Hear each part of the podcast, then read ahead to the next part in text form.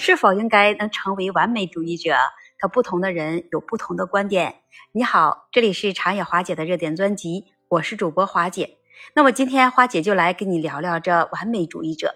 那有些人就会认为追求完美可以激励人在职业和个人生活中能取得卓越的成就，可是其他人就认为，如果你过度追求完美，会导致这不健康的生活方式和你心理问题。完美主义是一种对自己和他人要求完美、追求无可挑剔、不允许你有错误的态度或者是倾向，也是积极表现的态度和行为。那么，这种追求在某些情况下可能就会带来着积极的结果，但是在其他的情况下也会产生着负面的影响。那么，问题就来了：一个人应该成为完美主义者吗？那么，答案就是，一个人成为完美主义者。的并不是必然的选择，因为你想成为完美主义者，那么在一定的程度上呢，那肯定是会给你带来一些负面的影响。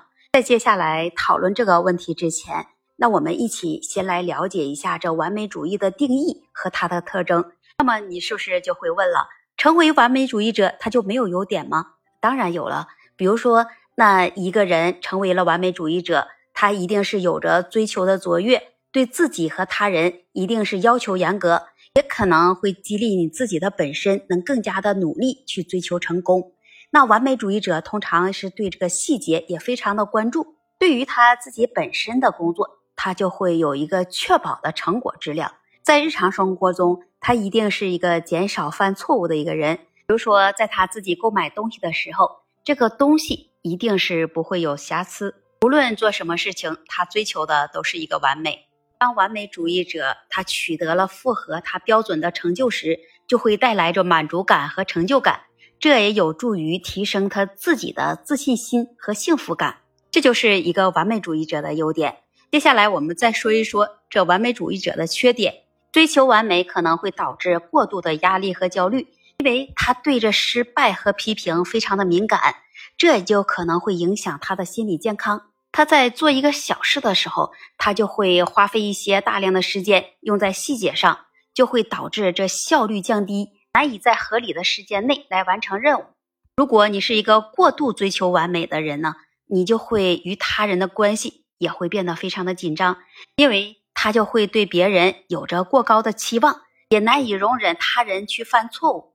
但是呢，那花姐建议你，那么如果你想有一个积极而健康的心态。你可以放弃这完美主义，能帮助你能更好的来应对这生活的挑战，并且能提高自我满足感。那么接下来，华姐再给你一些建议，能帮助你在这个过程当中能向前迈进。首先，你要学会看到自己的成长，接受每个人都是在不断的学习和成长的过程中，回顾一下自己过去的进步和成就，意识到你自己即使不完美。但是你也是在不断的进步，意味着你要接受了自己的缺点和不足，因为不完美它并不代表着不好，而是一个人的独特之处。设定现实而可行的目标，不要把自己的压力过大。要理解一个很重要的一点，就是每个人他都有自己的限制和局限，学会原谅自己。如果你犯了错误，或者是做错了事情，不要过于去自责，要学会原谅自己。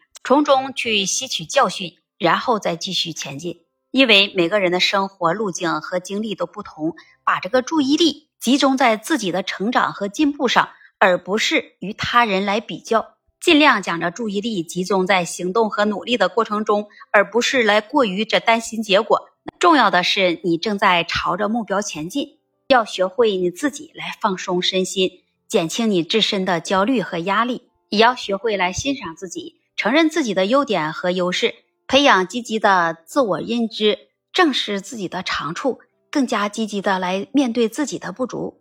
但是你要记住一点，放弃这完美主义并不是一踹而就的过程，但是要通过你持续的努力和积极的心态，你会逐渐能找到更好的平衡，并与自己和解。每个人都有值得拥有快乐和满意的生活，包括你自己。成为完美主义者。是一个个人的选择，但是也需要谨慎权衡它的优点和缺点。在某些情况下，追求卓越是积极的；如果过度的完美主义，就可能会产生负面后果。所以说，我们每一个人都要适度的来追求着完美，同时也要学会接受自己和他人的不完美。可能这也是更为健康和平衡的态度。你是不是也这样认为的呢？欢迎把你的想法和看法写在评论区，也期待您关注、订阅、点赞和分享。那么这一期节目我们就聊到这里，我们下期节目再见。